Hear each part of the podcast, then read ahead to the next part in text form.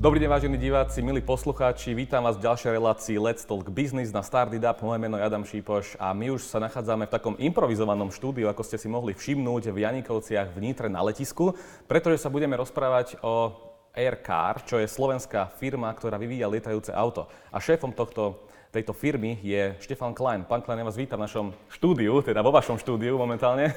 Dobrý deň. Základná úvodná otázka. Vy, sa, vy vyvíjate lietajúce auto. A hneď, čo mi príde na um, že, že kedy budeme už si môcť kúpiť takéto lietajúce auto, kedy sa dostane na trh a ako prebieha vývoj Aircar? No, ľahšiu otázku ste ne, nemohli dať, ale samozrejme ten projekt je koncipovaný od začiatku ako projekt, ktorý má skončiť u užívateľa, ale je to teda produkt, ktorý je z oblasti a, letectva, alebo teda automobilizmu a letectva. A to je relatívne najnáročnejšia akoby, časť a vytvoriť produkt, ktorý teda splňa všetky kritéria, nie je jednoduché. Takže my sme vlastne na e, tej ceste postupne ju naplňame a niekedy ju aj objavujeme a niekedy e, vlastne musíme aj vytvárať aj niečo nové, lebo ten produkt je totálne nový. Takže teda, ak pôjdeme k tej otázke, že kedy, tá odpoveď nie je úplne, nemôže byť úplne jednoznačná, lebo ešte pred nami sú certifikačné rôzne fázy, ktoré môžu trvať, e, pokiaľ sa všetko podarí e, veľmi rýchle veľmi krátko, alebo e, a v prípade, ak niečo nebude splňať, tak sa to môže natiahnuť. To je bežné v leteckom svete, keď spomeniem povedzme Airbus 380, ktorý takisto sa ten čas uvedenia na trh predložil. Takže predpokladám, že sme teraz vo fáze otestovania prototypu 1, ktorý teda tu za nami, na ktorom eh, už sme nalietali 46 hodín a zhruba 200 eh, štartov. To teraz dokončujeme, takže ten prototyp 1 mal tú časť experimentálnu, vlastne toho prvého záznamu a prvých poznaní, ako to funguje, lebo ten tvar je netradičný oproti lietadlu a oproti autu. Teraz máme, začíname štádium 2, ktoré e, výsledkom bude prototyp, e, ktorý už by mal byť teda e, splňať certifikačné parametre.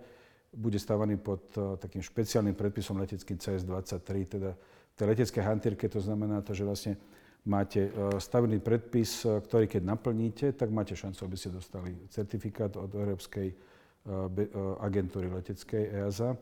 No a to vás oprávňuje v zhruba predpokladáme, že e, za nejaký rok bude teda ten vývoj stavby prototypu 1 a potom ďalší rok rátame, aby e, boli tieto skúšky. Takže teoreticky do 4 rokov by to mohlo už byť na Možno aj skôr. Možno aj skôr. tam sú uh, potom, keď absolvujete uh, teda tie prvé základné lety a uh, ten program, ktorý ešte bude v kategórii experimentál, tak tá kategória experimentál už vás vám umožňuje, aby ste mohli začať komerčnú aktivitu a to je v kategórii KIT. No, to znamená, že vy, ak nájdete zákazníka, ktorý si to objedná, si to no, postaví za istých pravidiel jednu časť sám, a ten balans druhý vytvorí firma, tak je možné vytvoriť model biznisový, ktorý umožňuje predaj ešte kategórie experimentál. Takže na tom budeme pracovať, aby sme teda to čo najviac urychlili. A, ale myslím, že reálne zhruba do troch rokov by sme to mohli už dostať na trh ako konkrétny výrobok. Uh-huh. Ja si vás pamätám ešte z čias Aeromobilu, kde si začínali. Um, chcem sa opýtať takú otázku, nebudeme sa rozprávať o tom pôsobení, ale, ale o tom, že, že vy si teda, ako ste odišli z Aeromobilu, uh, tak ste išli do vlastného projektu Aircar. Čo vám dávalo tú motiváciu, že keď že idem opäť na zelenú lúku a idem opäť stavať niečo, čo uh, bude nevieme kedy a uvidíme, či na to budú investície. Aký ste mali vtedy pocit a ako ste to celé vlastne začali? Samozrejme, ten odchod e, nebol e, jednoduchý, lebo e, ja som tam nechal v podstate všetky tie patenty, ktoré tvoria kostru aeromobilu.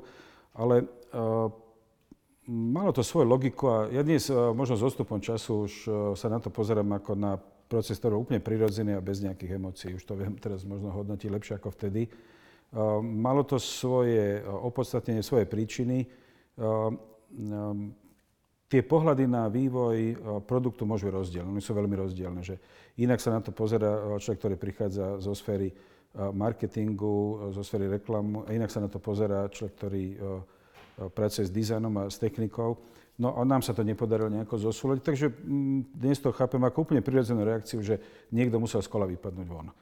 Tak vypadol som ja z kola von a jasne, že tie prvé týždne boli také nepríjemné, že keď vám dieťa odíde preč a už vám nepovie ani čau, tak tie prvé tri týždne, štyri týždne boli, nie je veľmi príjemné, ale potom vlastne, keď sa aj pýtate na tú motiváciu, lebo ja som mal veľmi silnú motiváciu, že ten produkt, verím tomu, že to spojenie auta a lietadla bude užitočné. Že pre ten sektor alternatívnej dopravy to môže byť produkt, ktorý môže vykazovať užitočnosť a priniesť ľuďom niečo nové. No a tomuto verím aj stále a preto som si vtedy povedal, že som dizajner a mojou vlastne primárnou úlohou je vymýšľať nové veci. No tak logicky, e, keď e, to považujem za nejakú etapu, ktorá teda už je pase, je za mnou, e, tak som už len mohol konštatovať, že fajn, že o ten patent niekto prejavil záujem, a to v podobe aj Patrika Hesla, ktorý vlastne potom to celé ďalej rozvíja a ťaha, tak nemám z toho až taký zlý pocit. Myslím, že to je celkom aj v dobrých rukách a, myslím, že to má šancu na, na vývoj. Samozrejme naše opäť očakávania a dekodovanie to celé problém môže byť trošku iné, ale ja som bol vlastne postavený pred tú situáciu, že musíš vymyslieť niečo nové, lebo musíš mať nové patenty. A mal som aj to šťastie, že vlastne veľká časť tých ľudí, ktorá tu robila v Nitre, zostala so mnou. No a potom, čo som mal, myslím, že to je asi šťastie, že mal som v tom rannom, v tej ranej fáze investora. A to bol v osobe Antona Zajaca, ktorý, ktorý myslím, že si celkom rozumieme v tom zmysle, že je človek, ktorý je fyzik. Že, myslím, že dostatočne rozumie všetkým racionálnym argumentom a že jeho angažmá v tom projekte je veľmi silné, vlastne on to celé financuje v súčasnosti, ale to financovanie je vždy založené aj na nejakých očakávaniach racionálnych, že staviame si vždy nejaké milníky, ktoré majú logiku a ktoré sú splniteľné. Takže myslím, že tá symbióza celkom dobre funguje. Takže to, boli, to bola motivácia, že to je užitočné a potom aj to, Vy ste oslovili priestor, pána Zajaca? Vy ste pána Zajaca oslovili? Alebo... Myslím, ja som s pánom Zajacom bol aj v kontakte stále, lebo on vlastne bol jeden z prvých možných investorov aeromobila. No ale potom teda sa nedohodol a sme boli e, neustále v kontakte a sme sa stretli zo párkrát a ja som hovoril, že na čom robím a, a už som to mal vlastne dokladované e, vizualizáciami. Myslím, že bola aj v denníku N bola e, veľká dvojstrana, ktorá vlastne popisuje, že čo idem robiť ďalej. Takže možno to boli také faktory, ktoré aj jeho zaujali a bolo to úplne prirodzené, že sme sa stretli viackrát, kde sme si povedali, že čo by sa dalo urobiť. A myslím, že v tej prvej časti mi Eh, pomohol ako mecen. Že eh, vtedy sa ešte nedalo očakávať, že či to bude úspešné, neúspešné, ale eh, tie podklady, ktoré som mu dal, myslím, že ho oslovili natoľko, že tú mieru rizika zvládol ako človek, ktorý je v biznise, myslím, že veľmi platný, tak aj pre mňa to bolo dobre, že to odhadol fyzik a človek, ktorý investuje. Že pre mňa to bolo také posilnenie tej viery, že sa to podarí. Môžete povedať, že akú celkovú investíciu dodnes vložil do Aircar? Tak tam je investícia, ktorá sa rovná zhruba platom celého toho týmu za obdobie troch, troch a pol, tri a pol roka. Takže už je to, je to šesciferné čísla. Sú to, takže nie málo. Ale ďaleko menej ako aeromobil. To sú, je to orad posunuté dole. Takže myslím, že to je efektívne. No a Tie, tie patenty, keď boli prijaté a mám vlastne vydaný európsky patent, tak to bolo tiež ďalšie také posilnenie tej viery, že uh, sa nám to podarí, že to má zmysel že je to riešenie, ktoré je nové. Vy ste si museli kompletne nové patenty vytvoriť. Kompletne nové. Pretože ste nechali staré v aeromobile, nové ste si museli vytvoriť. To som považoval aj za korektné, lebo zase by bolo úplne smiešné, že keby som sa snažil tie patenty nejakým spôsobom oklamať alebo urobiť z nich len deriváty. Uh, proste, ja som si to je zase aj, viete, medzi dizajnermi je to, že pokiaľ ste epigónom, tak to je v dizajne chápané ako zločin. že ja študenta, pokiaľ by som sa dozvedel, že niekto od niekoho niečo zobral, tak to je ako najťažší prečin na Vysokej škole výtvarných umie všade. Takže mojou prirodzenou úlohou ako dizajnera bolo priniesť nové riešenia, ktoré sú totálne odlišné od toho riešenia, ktoré som dodnes, ktoré som publikoval vo firme Aeromobil. A je to aj podľa mňa celkom dobre z vývoja. Že ono, ak by som teraz teoreticky zostal v aeromobile, tak by som vlastne rozvíjal to, čo, na čom je to založené. A možno ten priestor by som si zúžil. Čo som aj sám pocitoval, že ten priestor kreatívny sa mi v podstate veľmi zužoval. A to bol možno tiež jeden z faktorov, že som chcel mať vlastne koncipovaný priestor, v ktorom ja si robím tú integráciu profesí sám tom ranno vývojovom štádiu. Hmm. Keď ste hovorili, že tie patenty sú teraz iné, ako boli predtým, tak v čom sú také najväčšie odlišnosti? No zásadne odlišné je to uh, koncepcia uh, toho objektu a transformácia. To sú, uh, teda ak by som povedal prvú transformáciu, tak uh, tá transformácia má úplne inú kinematiku, že ten pohyb krídla, ktorý sa zasúva do trupu, je úplne inak riešený. Je zložitejší, má dva pohyby na, uh, naviac ale zase má jednu obrovskú výhodu, že krídlo, keď ste v móde auto, tak v podstate nevidíte. A druhá obrovská výhoda, že tá transformácia umožňuje skracovanie toho celého objektu na dĺžku 5,2 metra, čo je normálne auto. A druhá, alebo teda tretia vlastnosť veľmi pozitívna z hľadiska lietania je to, že ten chvost, ktorý sa predlžuje na hodnotu o 1,5 metra, tak výrazne zlepšuje vlastnosti pozornej stability. Čo je teda parciálny problém eh, v letectve, ale eh, v tomto eh, mm, akoby tej transformácii to je veľmi významná vec, lebo tá pozorná stabilita je kľúčová na to, aby ste vedeli bezpečne lietať.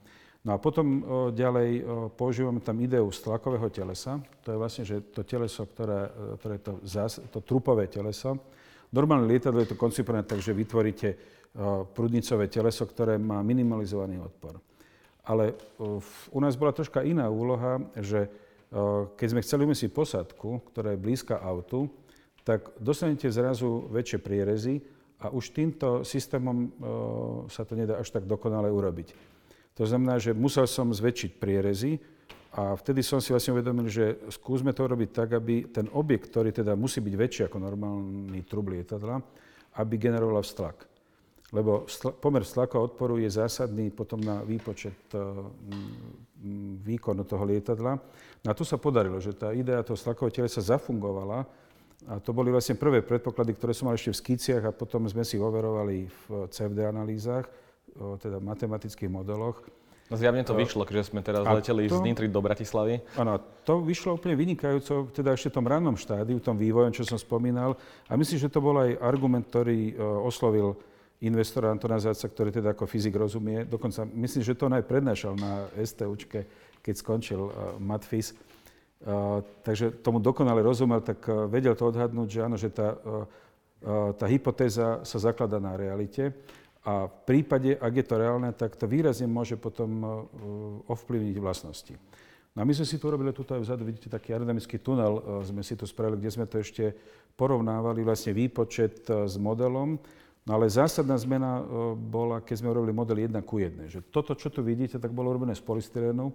Malo to 400 kg, ale sme to vlastne nad nitro zalietali, e, v rádium riadené to bolo a letelo to vynikajúco. Že úplne to potvrdilo vlastne tie e, matematické výpočty, ktoré sú veľmi náročné a ktoré dávajú istý typ výsledku, ktorý samozrejme nie je úplne jednoznačný, že vždy to musí konfrontovať s tou realitou tak my sme ešte tam vradili tento model 1 k 1, ktorý to plne potvrdil a čo bolo aj pre mňa ako budúceho zalietavača dôležité, že vlastne som videl, že lietadlo v tých kritických úloh nábehu, ktoré sú teda kritické fáze pre lietanie, sa to správa uh, dobre.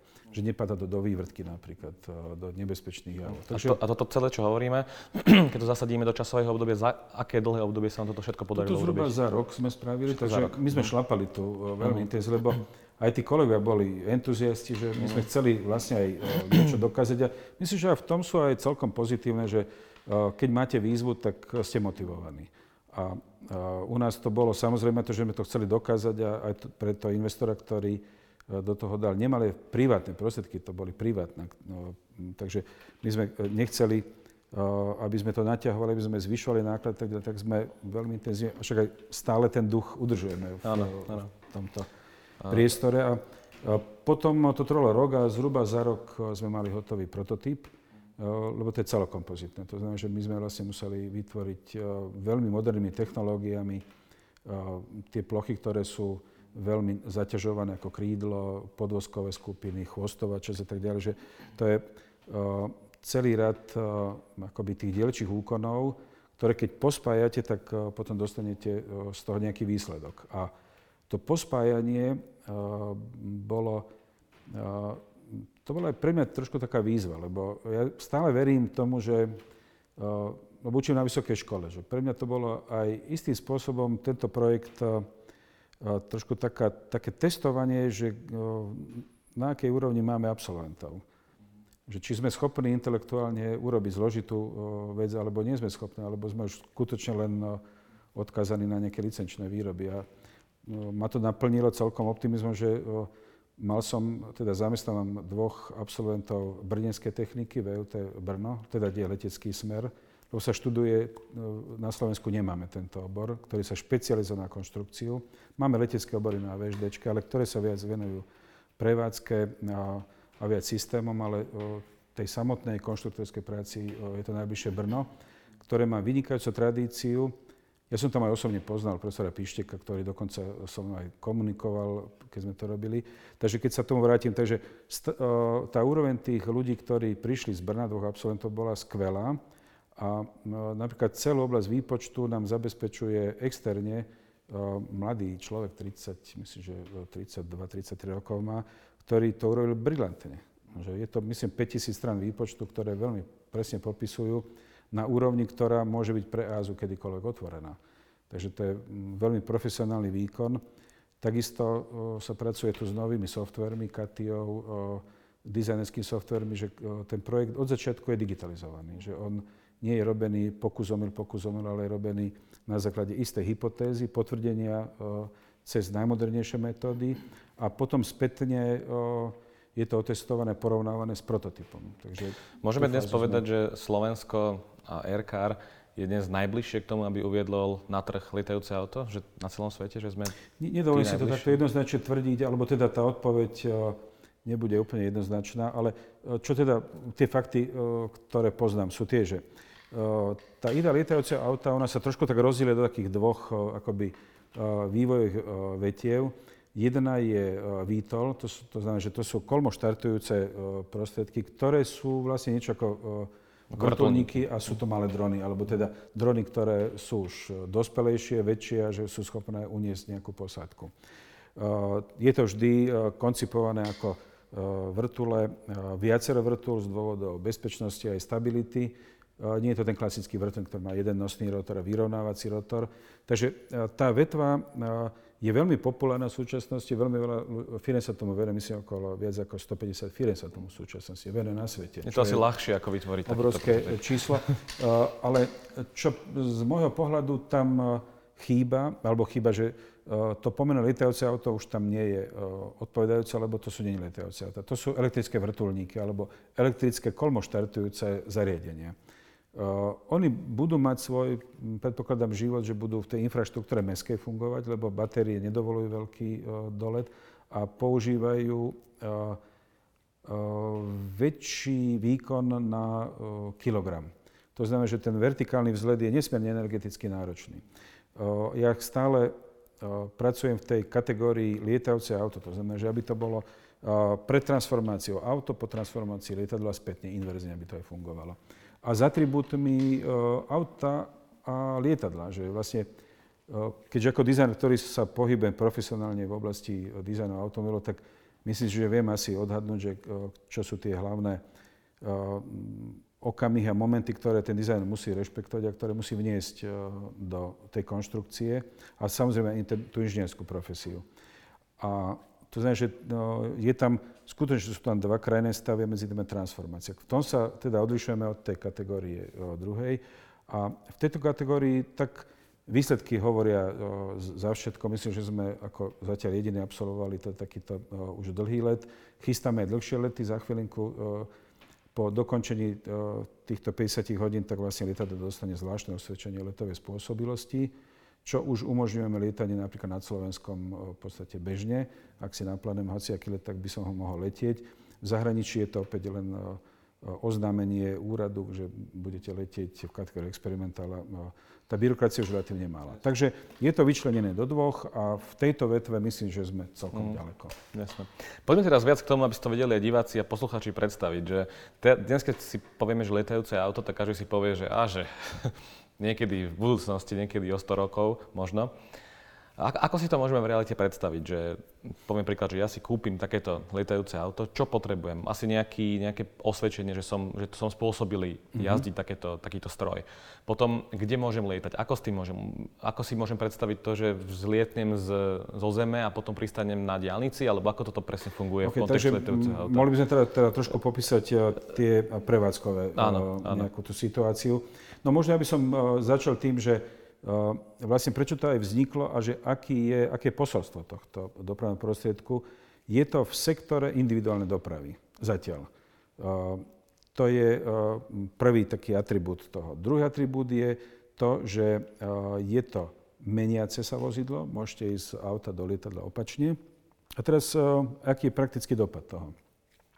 Môžete to mať doma v garáži že sme teraz na letisku a keď si, by ste si išli pozrieť hangár, tak hangár je naplnený lietadlami, ktorých polovička už je privátnych a každý ten privátny majiteľ je viazaný na hangár. No tak toto odpadá hneď. Ten hangár stojí čo, ale čo je e, z môjho pohľadu ešte horšie, je to, že tá príprava k letu klasického lietadla trvá veľmi dlho.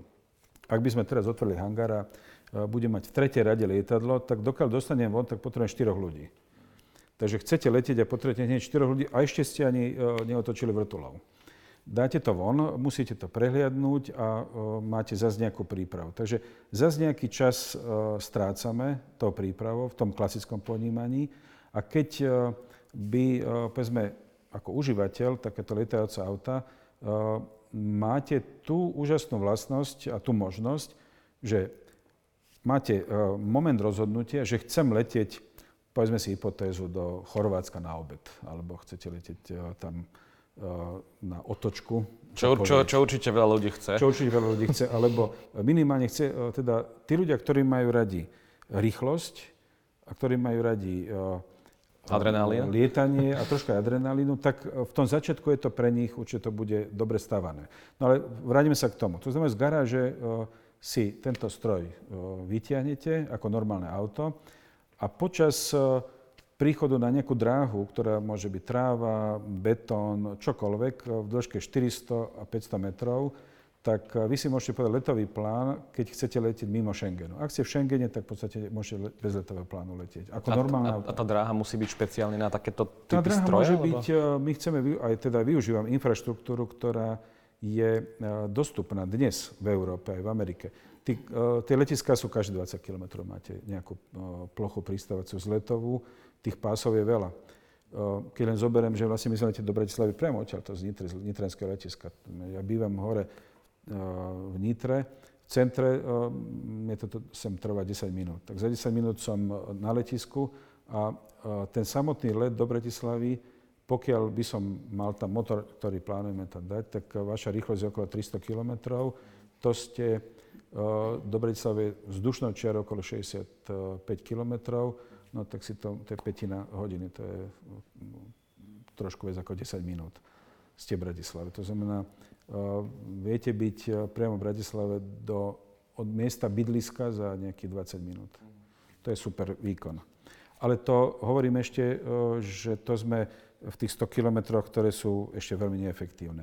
Ono to začne fungovať tedy, keď idete 500 km viac ako Košica napríklad, alebo Chorvátsko.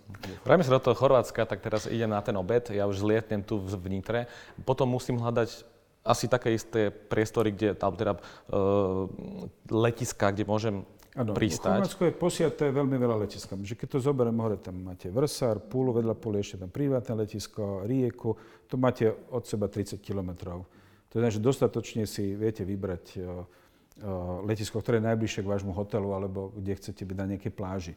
A po pristáti, a keď teraz by sme zobrali teda tú hypotézu, že bude to nainštalovaný 300 koňový motor, ktorý dá tomu nejakú rýchlosť na 250 až do 300 km, no tak Chorvátsko, ktoré je vzdušnou čiarou možno nejakých 500 km, tak ste tam zhruba za hodinu a pol.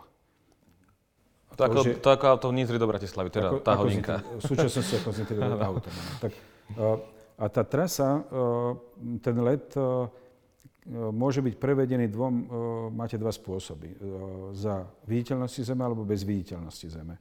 To lietadlo, ktoré bude koncov ako lietajúce auto, môže povedzme ten zákazník si objednať ako lietadlo, ktoré je bohato vybavené inštrumentami, teda to je instrument flights, ktoré je samozrejme drahšie, alebo za VFR, kde máte len obyčajné zaviditeľnosti zeme, kde máte obyčajné prístroje. Čiže to bude plná výbava toto bude... To sú potom tie modifikácie, ktoré si môžete objednať. Ja mám, povedzme, používam letadlo Piper, ktoré je vybavené plnou výbavou, veľmi náročnou, ktoré je na úrovni dopravného lietadla, ale s tým lietadlom môžeme napríklad dnes letieť bez obavy hoci kde že môžem ísť do mraku, pokiaľ nedostanem námrazu, tak môžete letieť aj mraku, aj za, za, za preháňky a tak ďalej. Máme tam druhé lietadlo, ktoré je vybavené len jednoduchými prístrojmi a tam už dneska by bol problém letieť, lebo sem tam sú aj prehánky. Takže to sú dva spôsoby, ale teda povedzme si, že môžeme objednať si plné prístroje vybavenie. Takto lietadlo, keď je takto certifikované podľa IFR lietania, tak sa vám veľmi rozširuje eh, jeho čas použitia. Takže aj keď prší, by ste mohli odštartovať a letieť eh, na letisko Vrsar, Púl a tak ďalej, čo som ich spomínal. Sklopíte eh, ten mód, zmeníte to len jedným tlačítkom, za 2 minúty 30 sekúnd ste auto. A priamo tak, ako ste to videli na tom filme, kde som z Bratislavy pristával, tak opustíte letisko a idete do bežnej infraštruktúry a v tom prvom, existujúcej. V tom nie, v tej plnej, plnej výbave, tam keď prší, nemôžem vlietnúť? Eh, keď prší, tak eh, by ste nemali zlietnúť. Eh, pokiaľ tá prehánka je ojedinela, že je nejako lokalizovaná, tak za istých podmienok áno, ale sú tam limity na dohľadnosť. Je zvláštny let VFR, ktorý tú dohľadnosť znižuje, myslím, na 2,5 km, ale je to nie až tak veľmi bezpečné, musí byť veľmi skúsený pilot.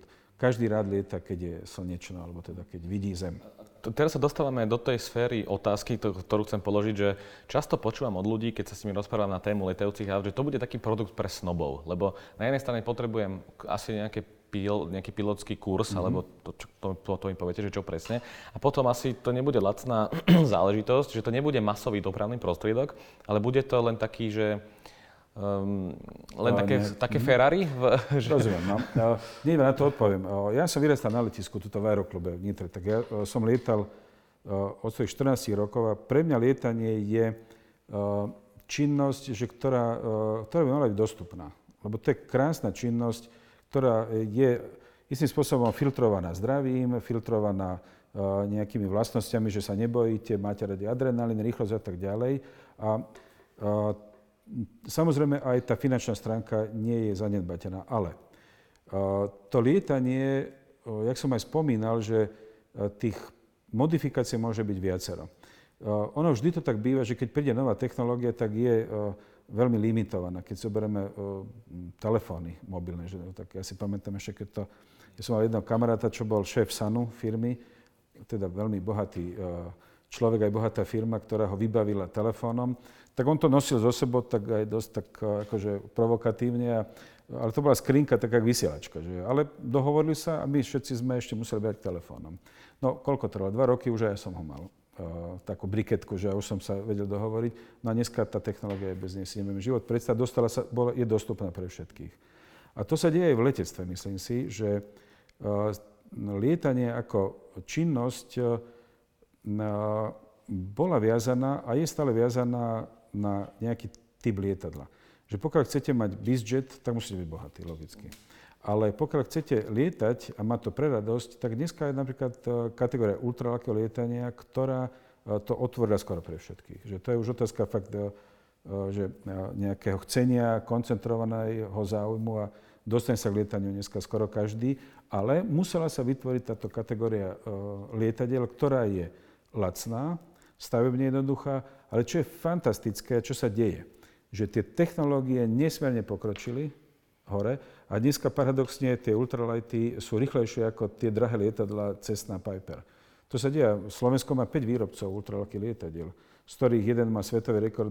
Ja keď letím Piperom, čo bol uh, pred, uh, alebo je vlastne taký akože um, uh, protagonista takého dobrého aeroplánu, ktorý je vybavený, ale môj kamarát eh, Vlado Pekar s, eh, s jeho lietadlom Shark ma takto ofukne. A ide to so 100 koňovým motorom eh, so spotrebou 15 litrov a ja mám spotrebu 45 litrov. Hmm. Ale po, po 45 litrov. Áno, no tak to je porovnanie, že áno, tá prevádzková, hmm. ten prevádzkový náklad sa brutálne mení technológiami. Tak ja... Čiže keď si to premenieme, keď ste išli z Nitry do Bratislavy, keď to je 45 litrov, na 100 kilometrov. Áno, ale toto má menšiu spotrebu. To má menšiu spotrebu. Ďaleko okay. menšiu spotrebu, že my tu plánujeme vlastne motor, to je tam motocyklový motor, ale tá aerodynamika je pokročila, takže tá spotreba bola uh, veľmi, uh, veľmi malá. Uh, tak koľko? Uh, na hodinu to teraz v tom vysokom výkone je okolo 20 litrov, 20 litrov. na hodinu. Ale za mhm. hodinu to preletí 200 km, takže mm-hmm. to vychádza 10 e, litrov. Vrátim sa ešte aj potom k tej, k tej otázke, že, že to RKR asi nemá byť len také lietadlo na zábavu. A vy naozaj veríte, a neberte, aby, sa, má by som to tak, že, že to beriem pesimisticky, ale mm-hmm. že mhm. vy naozaj veríte tomu, že, že RKR alebo lietajúce auta budú masovo dostupný prostriedok nebudú. v budúcnosti? Nie, ja si myslím, že nebudú, lebo mm tak ako aj e, letectvo sa nerozšírilo, ani tie ultralaké lietadlá, napriek tomu, že sú dostupné, nie sú masovo rozšírené. Lebo je tam predsa tá limitácia tých rôznych faktorov, ktoré v aute sú jednoduchšie. Že v ak máte poruchu, tak zastavíte, dáte si cigárku a zavoláte si oťahovú službu a moc toho neriešite. V lietadle je, e, keď vám motor len takto počujete, že brm, brm urobí e, zakucka, tak to je nepríjemná situácia na palube, lebo okamžite ste v strehu, že čo s tým teraz, e, či s tým môžem sám sadnúť, lebo ten pilot je vycvičený e, aj na tie situácie, že vysadí motor a tak ďalej. Ale e, to sú situácie, ktoré sú v tom letectve ako nežiaducí jav. Ale musíte si s nimi dať rady a to, to riešenie je ďaleko zložitejšie ako u auta a ďaleko náročnejšie na psychiku toho človeka. Že on musí byť koncentrovaný. No, Víte, teraz uh, padlo lietadlo uh, pri Holiči, čo letelo z Brna. A to je špičkové lietadlo, vynikajúce s uh, najmodernejšou avionikou motorom. Nevieme, čo sa tam stalo, ale ten záver je strašne smutný. Že, na, hoci napriek tomu tá štatistika Audi je ďaleko horšia. Že tých... K tomu sa dostávame k tomu marketingu, že vlastne teda pre koho, kto je koncový zákazník, pre koho je Aircar určený? No ja môžem povedať uh, len svoje uh, subjektívne názory, lebo ja nie som uh, biznisový človek, tak dávate mi veľmi ťažké otázky pre mňa, ale skúsim ich odpovedať teda z pozície pilota, z pozície aj dizajnera, inžiniera. Ja si myslím, že ten prvý krok bude vôbec vytvoriť, aby sme dali, aby sme vytvorili prototyp, ktorý je dokonale spolahlivý. To je prvá vec, ktorá je naša, to je úloha tých pionierov, že urobiť, aby to bolo výkonné, aby to bolo spolahlivé. K tomu nám potrebujeme ešte minimálne, ako som spomenul, rok a pol, dva roky. Ale uh, už aj teraz je jasné, že je veľký záujem investorov o, o takéto niečo. Uh, ja myslím, že ten prvý krok bude z krajín, ktoré majú veľké rozlohy a kde lietanie je bežná súčasť životného štýlu. Amerika, Austrália, myslím, že aj časť západnej Európy, ale mm, netreba podceňovať Čínu a Rusko. Že to sú krajiny, kde tento dopravný prostriedok by našiel obrovské uplatnenie, lebo nepotrebujete infraštruktúru a v tom je aj jeho environmentálny rozmer zaujímavý. Že nemusíte stavať e, cesty, aby ste ničili krajinu, kde môže byť pole, kde môže byť uh, hoci čo iné a vzduch je totálne sustainable. A k tomuto environmentálnemu e, prostrediu sa chcem aj dostať, lebo dnes máme takú dobu ekologickú. Nebojíte sa, že vy vyviniete, nainvestujete a potom príde nejaké, nejaká regulácia, že veľa vám to papá a teraz potrebujeme znížiť emisie? A... No, o, jasné, že s tým aj pracujem, ale viete, ten vývoj je, o, vždy má o, nejakú časovú hodnotu. A to, čo sa deje v automobiloch, že teda prechádzame na elektromobilitu, má svoju logiku aj svoje korene, ale neudeje sa to za jeden rok, za dva roky. To je otázka energií a otázka efektívneho pohonu. A tam myslím si, že pokiaľ sa objavia batérie, ktoré budú mať lepšie hodnoty hmotnosti, kapacity a výkonu poskytovaného, tak nie je problém sa nainštalovať čokoľvek, či už z vodíkových technológií, alebo z technológií elektro, alebo možno z iných nejakých, ktoré prídu. Ale ten začiatok je dôležité, aby ste vytvorili objekt, geometriu, ktorá je vo ovzduší schopná letieť a kvalitne letieť. A už e, aký zdroj e, do toho dáte, to už je vecou e, reflektovania toho najnovšieho výskumu, ktorý existuje. Ale môj odhad je asi taký, že tá prvá skupina by mala byť lietadlo, ktoré bude poháňané klasickým spalovacím motorom. To minimálne ešte bude 5 rokov fungovať v tom, že tie regulácie budú prísnejšie a prísnejšie. Tie normy na emisie sedmička už je veľmi kruté pre automobilky. Ak sa to podarí, tak toto bude super.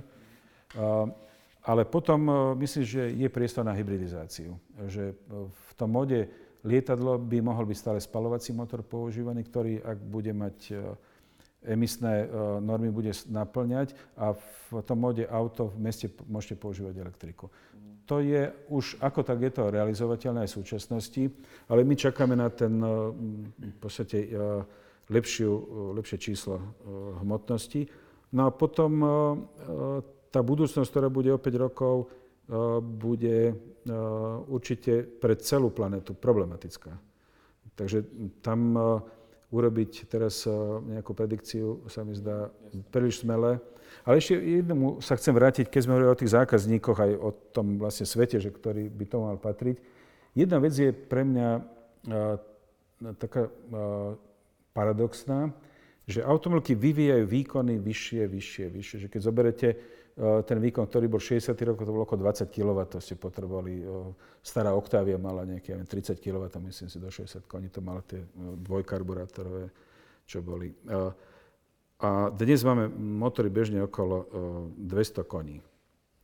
Ale ten, ten výkon vy v podstate nevyužijete že máme limity 130 km, ktoré sú striktné, ktoré nebudú vyššie, podľa môjho názoru. V mestách máme 50 km rýchlosť, sú oblasti, kde je to ešte nižšie. A ten priestor je daný takto. Teraz do toho vy vsádzate produkty, kde neustále zvyšujete výkon. Ale k čomu? Že tam sa mi to stá schizofrenné, že ponúkame obrovský výkon, tisíc koní a tak ďalej. A, Nemáme ho kde využiť. Na čo, nemáte ho kde využiť. Že, trošku pridáte plyn a vám zoberú vodičák, alebo pejte do basy hneď. To proste už je, realita je taká. To znamená, že v tomto lietajúce auta, v tom jeho silný uh, ten benefit, že vo vzduchu toto môžete využiť naplno. Že keď ten motor má 200 koní, tak tomu odpovedá veľmi vysoká preletová rýchlosť. A nehovoriac o nejakých 500 koňoch, ktorí by, ktorí by dali tomu preletovú rýchlosť na úrovni 350-400 km. Prirodzená otázka zákazníka bude, koľko to bude stať? No ja si myslím, že no, te, tak ako máme tú skúsenosť doteraz aj a z hľadiska štruktúry tej konštrukcie použitých technológií, sú tam použité technológie, ktoré sa použijú na výrobu lietadiel. Že v tomto technológia je to plnokarbonová e, konštrukcia, ktorá myslím, že môže byť tak na úrovni štvorsadlovky. Takže môj odhad je, že by sme sa mali niekde objaviť, tak ako sú moderné štvorsadovky, ako je Cirrus, Cessna, Piper, niečo medzi ultraletami, ale to lietadlo stojí veľmi veľa jeho výbav. To, čo som spomínal, že ako vybavíte to avionikou zložitou ako dopravné lietadlo, to veľa ľudí chce, tak tá je, veľakrát stojí toľko, čo samotný drak toho lietadla. Čiže bude tak okolo milióna eur? Maximálne do. Zhruba Cestný okolo 600 tisíc eur môžete už eh, si kúpiť novú. A z, eh, povedzme, tá, ktorá už má nalietané niekoho iné ešte lacnejšie, ale ja si myslím, že tam bude ten interval eh, do milióna do milióna maximálne. Uh-huh. Máte už nejaké predobjednávky? Alebo... Tak mali sme množstvo uh, takých rozhovorov, len viete, nechceme sa správať tak, že niečo slúbime a potom... Uh, pre nás je to dobré, že vieme o tých ľuďoch, vieme, kto to je, ale ten začiatok musí ísť... A odkiaľ je najväčší dopyt? Že aj toto máte zmapované? Že či to je Spojené štáty, Rusko, Čína? Sú to práve tie veľké krajiny. Veľké krajiny. Hm. Ktoré vidia ten potenciál toho, že... A je to skutočne aj tak, že keď potrebujete z mesta do mesta prejsť 500 kilometrov, tak to auto je už vám podstate na obťaža a ešte použiť, povedzme, dopravné letadlo Boeing 73, teda tie aeroplánky, ktoré slúžia na tie menšie trate, tak je z hľadiska efektívnosti to vôbec nie neefektívne. Že keby som urobil taký, že idete z miesta bydliska, keď si urobili nejaký takú, taký obraz, že chceme letieť, ja neviem, do Paríža, tak musíte ísť do, do Viedne. No, tak keď bývate v Nitre alebo viete Bystrici, tak uh, Bratislava je to trošku lepšie, ale minimálne hodinu a pol strávite, idete na letisko, zaparkujete auto, teraz sa prešuchtáte do, uh, do uh, terminálu a teraz vás tam čaká procedúra. Musí byť hodinu pred letom, tam uh, dostanete kontrolu, tie sa budú len zvyšovať, to bude to proste len horšie a horšie, ale minimálne stretíte ďalšiu hodinu tam. Takže už máme 3 hodiny Prepačte, ja, ja, ja vás tu zastavím v tom, že toto sa bude ale diať aj napriek tomu, že tieto letajúce auta budú, lebo títo všetci ľudia, ktorí tam sú, tak ano, oni, je... lebo dnes títo ľudia, ktorí si dokážu dovoliť kúpiť auto za 800 tisíc eur, teda budúce letajúce mm-hmm. auto za 800 tisíc eur, tak možno dnes nemusia takéto procedúry mať, lebo idú tými špeciálnymi VIP priestormi. No nie je to celkom tak, uh, lebo VIP, povedzme aeroplán, keď sa bude Citation, čo taký reprezentant, také šesedadlové, alebo teda, tak tie ceny sú vyššie. Aj letová hodina je tam vyššia, vtedy 800 tisíc je nič pre takého majiteľa. Že to, není, e, to znamená, že my sa nechceme dostať, e, alebo takto, človek, ktorý má dostatočný kapitál na to, aby išiel privátnou cestou, tak ten nikdy nebude hľadať lietajúce auto. Jedine, ak má rád rýchlosť, má rád možno na ulici nejaké predstavenia a tak ďalej, že možno tak ako títo ľudia majú auta tej športovej najvyššej kategórie, tak e, to je súčasť možno až, až nejakého uh, seba identifikácie a tak ďalej, ale uh, nebude to pravidlo. Ten človek, ktorý sa chce rýchle dostať do Paríža, tak zavolá si osobnému pilotovi, ktorú pripraví a ide hneď. Tam sa to nebude grupať, ale veľmi veľká skupina ľudí, ktorí, ktorí používajú povedzme business class, a tam už to je zaujímavé, už tých 800 kilometrov, keď takto by sme rozanalizovali, tak vám trvá 8 hodín. Aby ste sa dostali do Paríža. Od, toho, od okamihu vášho rozhodnutia zobudenia sa vo vašom dome. Tak uh, za 8 hodín ste v Paríži. No toto môže byť iné. Že uh, povedzme, uh, pokiaľ ten človek sám bude pilotom, alebo môže mať priateľa, ktorý je pilotom, tak sa vie dostať veľmi rýchle a ak preletová rýchlosť bude okolo 300, vyše 300 km takéto objektu, tak vtedy to už bude úplne zaujímavý. Ale čo ešte podľa mňa dôležité je nové technológie. Že ja som priazivcom nových technológií a v letectvu to dodalo viacej bezpečnosti. Že uh, to lietanie uh, je ešte stále viazané na vašu skúsenosť. Že ešte vy ste ten človek, ktorý uh, musí povedať, že toto je moja hranica a za toto už nemôžem ísť, lebo je to nebezpečné. Ale e, technológia vám to môže trošku aj pomôcť v tom, a keď, sa, keď som analyzoval nejaký taký let, tak on pozostáva z nejakej prípravy, že nemôžete letieť na nejaké letisko neznáme bez toho, aby ste si ho pozreli. To je, e, to je obrovské riziko. Ďalej musíte venovať sa e, zisteniu, aké je počasie, ktoré vás determinuje vašu úspešnosť vášho letu a samozrejme potom technický stav a parametre, ktoré máte v hlave a ktoré viete veľmi rýchle premietnúť do vášho rozhodovania. Ale keď to sa vrátim späť 20 rokov, tak tieto činnosti boli, boli nepodporené žiadnou technológiou. Jedne kartografiou, že mali ste mapu pred sebou a museli ste urobiť dostatočný nácvik, že ste museli sa naučiť, že aké budú orientačné body, čo budete vidieť a tak ďalej. Na prípade počasia ste mali klasický telefón, kde ste volali na metroslužbu a na tie jednotlivé uh, stanovišťa, ktoré bolo veľmi malinko. Že keď som letel do, neviem, do Vrhlaby, to si pamätám dnes, tak som e, zistil si počasie v Brne, v Prahe, v Ostrave a z toho som si musel urobiť ja sám, na mojej skúsenosti, prognózy, že ak sa to bude vyvíjať. A odlepil som sa a už som stratil kontakt, lebo som mal rádio, 4 frekvencie a to bolo všetko. Dnes to digitálne. A dneska máte, že vedenie potrati máte jak GPS, jak auto na meter, doprava, doľava, to je extrémne dobré. Počasie máte online, Navyše máte mobil, ktorý môžete radar si chytať a tak ďalej, že tých prostriedkov je strašne veľa, váš let sa stáva ďaleko bezpečnejším. Môžeme to tak povedať, že letajúce je... autá, že nezmenia svet dopravy, ale umožnia, umožnia rýchlejšiu dopravu a no, Ja si myslím, že tá doprava v všeobecnosti, e, tá budúcnosť e, e, bude v alternatívach. Nie ani v alternatívach, ale alternatívach. Že, myslím, že ten segment automobilov, on sa bude vyvíjať, on nezmizne vôbec. On sa bude vyvíjať do schém, ktoré budú, alebo ktoré budú ďaleko ľahšie, tým pádom výkon pôjde dole, menšia spotreba, menšia energetická náročnosť a možno budeme aj svedkami toho, že naše pohodlie sa zmenší. Že nebudú to tie veľké obývačky na kolesách e, obložené s drevom, s drahokamami a tak ďalej, s kožou, že možno tento prístup e, tej automobilky už prehodnocujú a e, bude sa, bude sa meniť. Tá alternatíva sa určite objaví v šerovaní to už sa na tom pracuje a to je otázka len času, že mladá generácia... Bude sa dať vôbec... prenajať? Ja si myslím, že to je druhá oblasť, ktorá nás veľmi zaujíma, to je služba. Mm. Že ako nové aerotaxi. Že ak urobíme trojsadovú verziu, kde môže byť vpredu teda ten pilot, e, ktorý je vyškolený a dostatočne e, disponovaný na ten let, tak e, môže zobrať dvoch cestujúcich.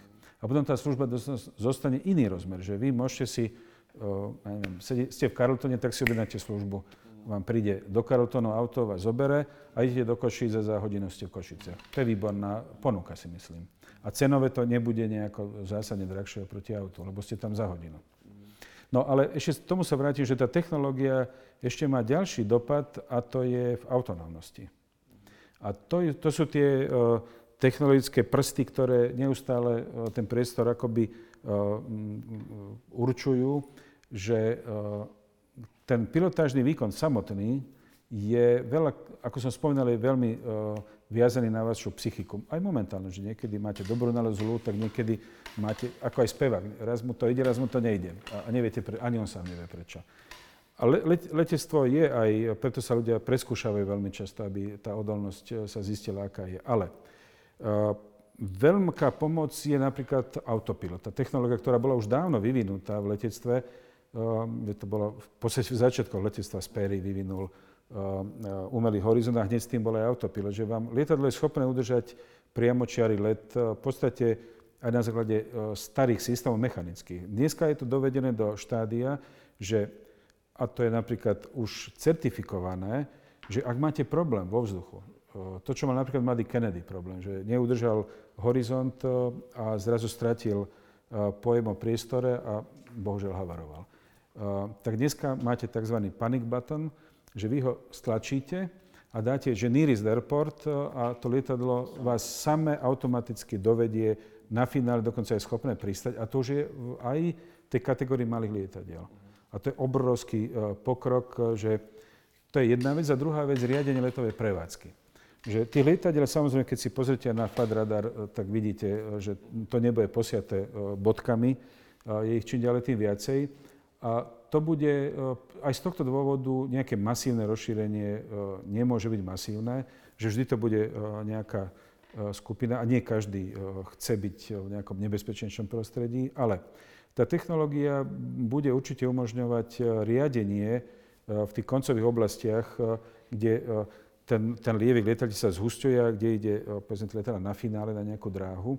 Samozrejme, tu tých dráh bude veľmi veľa. Ale to je oblasť, ktorá je ešte v, v plienkach a možno v nejakých víziách, ale ona príde. Tak. Jasné. No, veríme, že Erkard aj bude úspešný, ale ešte predtým, ako ukončíme reláciu, tak vy máte veľmi zaujímavé akademické pozadie. Povedz si nám trochu viac o tom. No vlastne ten projekt vychádza o, z akademického prostredia, lebo áno, ja o, mám rád prostredie vysokých škôl aj vysokej školy, tam, kde som aj ja zostal, o, vlastne hneď po absolvovaní. A, o, tie kroky, oni okamžite viedli, eh, že som preto zostal, že som stále dúfal v to, že tá vysoká škola dá priestor, aj keď som no teda eh, tú poslednú vysokú školu som končil umeleckú, že aj tam je priestor na kvázi výskum. umenie samé o sebe je výskumom, lebo každý ten výtvarník, ako som spomínal, nemôže byť epigónom. Proste vtedy je hlboko zatratený. No každý robí ten vlastný privátny výskum, kde vytvára úplne individuálnu, autentickú nejakú výpoveď. A toto som aj ja, teda keď som zostal na dizajne, a dizajn je súčasťou výtvarného umenia, toho celého bloku, vizuálne umenia je tam súčasťou, lebo tie nástroje dizajnera sú emocionálne, oni nie sú až tak veľmi racionálne. Jasne, čas je racionálna, ale to gro je v tom, že vy musíte vytvoriť nejakú geometriu, ktorá, je, ktorá vyvodí nejakú atmosféru. Ale keď sa teda k tomu vrátim, že toto som dúfal, a preto som aj zostal na vysokej škole, že som dúfal, že bude sa robiť nejaký vývoj. Že budem tam mať priestor, kde môžem ja uh, robiť tak, ako uh, robia tisíce vedcov a inžinierov na vysokých školách výskum, tak to som že aj v oblasti dizajnu bude. Preto som si aj tú tému takto koncipoval, moje diplomovky ako lietajúce auto, že som chcel niečo nové urobiť. Čiže to už vniklo v diplomovej práci? To vzniklo ako diplomová práca. Mm. A som to chcel preniesť. Aj som pokračoval ďalej na stáži vo Francúzsku, na École de Beaux-Arts, kde som vlastne vytvoril interiér tomu a tak ďalej, kde som s počítačmi začal robiť v 89. 90. Uh, takže sa mi to začalo tak ako naplňať, že áno, že je to dobré, ale na Slovensku som bohužiaľ nenašiel uh, systematizáciu. Že uh, nie je to v systéme, uh, že môžete robiť výskum, ktorý nemusí mať hneď objednávateľa, ale že vlastne tvoríte tak, ako to robia ľudia v medicíne, že nemajú hneď pacienta, ktorým objedná výskum niečo, ale je to celospoločenský záujem, aby sa poznanie rozširovalo ďalej. A to sa deje aj vo výtvarnom umení, vo, vo voľnom. A, a na Slovensku na VŠV ste založili aj... Som založil vlastne oddelenie Transport Design, keď som sa vrátil z Francúzska uh, ako špecializovaný. A potom som založil aj tzv. realizačné centrum katedry dizajnu, kde som dúfal, že tí študenti, keď skončia, absolvujú doktorantské štúdium, že môžu, a ktorí budú talentovaní a vytrvalí a vynikajúci, že budú môcť uh, tú svoju, uh, akoby svoj talent, ale hlavne možno aj víziu že, a tú reflexiu tej doby e, e, vytvárať a ponúkať potom firmám a vytvoriť normálny vzťah, ktorý na západných univerzitách funguje. E, čiastočne, že to realizačné centrum sa nepodarilo a bohužiaľ musím povedať, že aj, aj niektorí kolegovia nezaujali tento postoj, že to myslím spôsobom ich to neoslovilo. Ale transport sa podarilo založiť, lebo to som mal úplne pod kompetencie ja sám takže to celkom akože šlape veľmi dobre. A dokonca vaši študenti sú na významných pozíciách. To som, áno, to je pre mňa taká satisfakcia, že nebolo to márne snaženie, lebo tí absolventi, ktorých sú boli vlastne v tom prvom ročníku, v druhom, dnes sú veľmi významní dizajnéri vo svete. Že, Jozef Kaban napríklad, ktorý bol šéf-dizajnérom niekoľkých automobiliek, tak je teraz šéf dizajnu Volkswagenu, Boris Grell, Peter Balko. Tých je celá rada tých študentov, ktorí dosiahli vynikajúce výsledky v tom svojom obore, ale sú teda v tých štúdiách automobilových výrobcov, kde z nich veľká časť participuje so Slovenskom. Takže pre mňa je veľmi dobré, lebo to bola, viete, veľká diskusia na začiatku, že to je na čo vychovávať študentov, ktorí idú do zahraničia, že čo nám pomôžu tej krajine. Ale Opäť je to veľmi zúžený a malicherný pohľad, lebo v autonómnom sektore je európska delba. Že e, e, tá sieť dodávateľov e, a tá celá integrácia je európska. Že dneska nie ten nemecký výrobca, ktorý je tak kooperuje s krajinami európskymi veľmi tesne. A myslím, že to bola aj dobrá úvaha pána Uhríka vola, kedy, keď e, vlastne tesne po revolúcii e, sa začal tomu venovať a priniesol e, tú investíciu z Volkswagenu. Sem, že vlastne tá firma, ktorá vznikla v Devinskej, teda na pôde Basky, tá Baska, OK, bol to projekt, ktorý mal aj svoju históriu, možno by mal aj svoju budúcnosť, ale potom v 89. to bolo najlepšie riešenie, ktoré v danej chvíli bolo, že sme priniesli sem výrobu a že popri tom sa začala vytvárať celá tá veľká pôda autonómneho priemyslu na Slovensku, ktoré myslím si, že bola ako alternatíva k ekonomike najlepšia. Že to, že vlastne dnes sú tu ľudia nie nezamestnaní, ale zamestnaní. No a teda, keď sa vrátime k tomu zmyslu, prečo to bolo pre nás výhodné, ten, tá investícia priniesla pre nás aj zoznámenie sa s koncernom Volkswagen. A, a to musím celkom pozitívne konštatovať, že tá nemecká strana nám poskytla v podstate úplne všetko. Že oni sa odkryli, dali nám technológie nové, dokonca prichádzali ako hostujúci profesori na škole. Ja som organizoval také pravidelné i hostovanie na škole, kde študenti sa priamo na škole o, sa zhovorili, nielen so mnou, ale sa zhovorili s dizajnermi, ktorí tvorili tie nádherné projekty realizácie. Takže na stupeň a na kvalitu vzdelania to malo obrovský dopad. No ale keď sa tomu vrátim, že ten študent, ktorý sa dostal na stáž a neskôr získal zamestnanie, tak on vyrábal vlastne v tej prvej línii, e, vytváral produkt, ktorý je vyrábaný dnes na Slovensku. A že keď som, som mal super pocit s tým Borisom Grelom, ktorý došiel e, do školy a donesol aj projekt e, pre študentov, tak sme ho koncipovali a potom pozval riaditeľ Volkswagenu, ktorý bol v tom čase Nemec a takú vetu mu položil celkom zaujímavé, čo ma potešilo, že pán Grel, ste spokojní, ak to robíme? Že, že, že ten študent, ktorý prednedávnom končil školu, bol autorom vlastne geometrie toho Volkswagen Appu a e, samozrejme za prispenie to ďalších vývojových článkov, ale v tom začiatku, úplne začiatku, v tom hľadaní konceptu, filozofie toho objektu, toho auta, bol e, tým, ktorý bol v podstate slovenský tak to lepší pocit nemôžete mať. Že, že mal, vtedy som si že to malo zmysel, že v tej delbe, a ešte druhá vec, že pokiaľ aj dojde k nejakej zásadnej ruptúre v svete automobilu, čo môže dojsť, nepopieram, tak máme, na Slovensku sa vrátia najvzdelanejší ľudia s najväčšími skúsenostiami. Že ten návrat je kedykoľvek možný a myslím, že aj to za chvíľku nastane, tí ľudia, ktorí budú už e, pôjdu na penziu, tak oni sa vrátia na Slovensko, oni nebudú tam žiť. A prinesú aktivitu, ktorá môže byť opäť v univerzite, e, univerzitách uplatnená, alebo aj v startupoch, ktoré, že tá scéna sa na trošku mení. Že už aj, a ja mám študentov, ktorí majú vlastné štúdia, kde komunikujú so zahraničím, že, že sa to pekne rozširuje. Dôležité je začať. Aj pre nás bolo dôležité začať niekde. Tak myslím, že ten začiatok sme podchytili a sa podchytili aj technologicky že tie firmy nám nastavili reálne zrkadlo, že kde je kvalita. Že ja nepotrebujem ani veľmi polemizovať, e, e, aby nás niekto hodnotil kvalitu štúdia. Pre mňa je dôležité to, že ten štúdia nájde uplatnenie bez problémov a že má dobrý výsledok. Tak uh, ja Veríme, som, to by sa že... dalo hovoriť o tom strašne dlho, ale to asi nemá toľko času. Veríme, že takíto študenti sa vrátia na Slovensko a sme radi, že aj vznikajú a teraz študujú na Slovensku. Pán Klein, ďakujem vám za rozhovor. Bolo to veľmi zaujímavé a inšpirujúce. Dúfame, že to lietadlo, teda lietajúce auto bude úspešné a bude mať uh, veľa zákazníkov. A želáme ešte samozrejme veľa, veľa šťastia. Ďakujem za ten priestor a musím zaklopať, teda, aby sa ešte to, uh, ten uh, program letových testov, aby bol úspešne dokončený. To si prajem veľmi. Nám zostáva ešte 5 hodín. No a potom už pôjdu tie ďalšie etapy, ktoré som spomínal. A dúfajme, že sa stretneme za krátku, aby som vám to mohol predstaviť, určite, ako to ďalej, určite, čo to urobilo, určite. aký vývoj. Držíme palce, ďakujem veľmi pekne. Vážení diváci a poslucháči, ďakujem za to, že ste sledovali túto reláciu a uvidíme sa v ďalších častiach Let's Talk Business.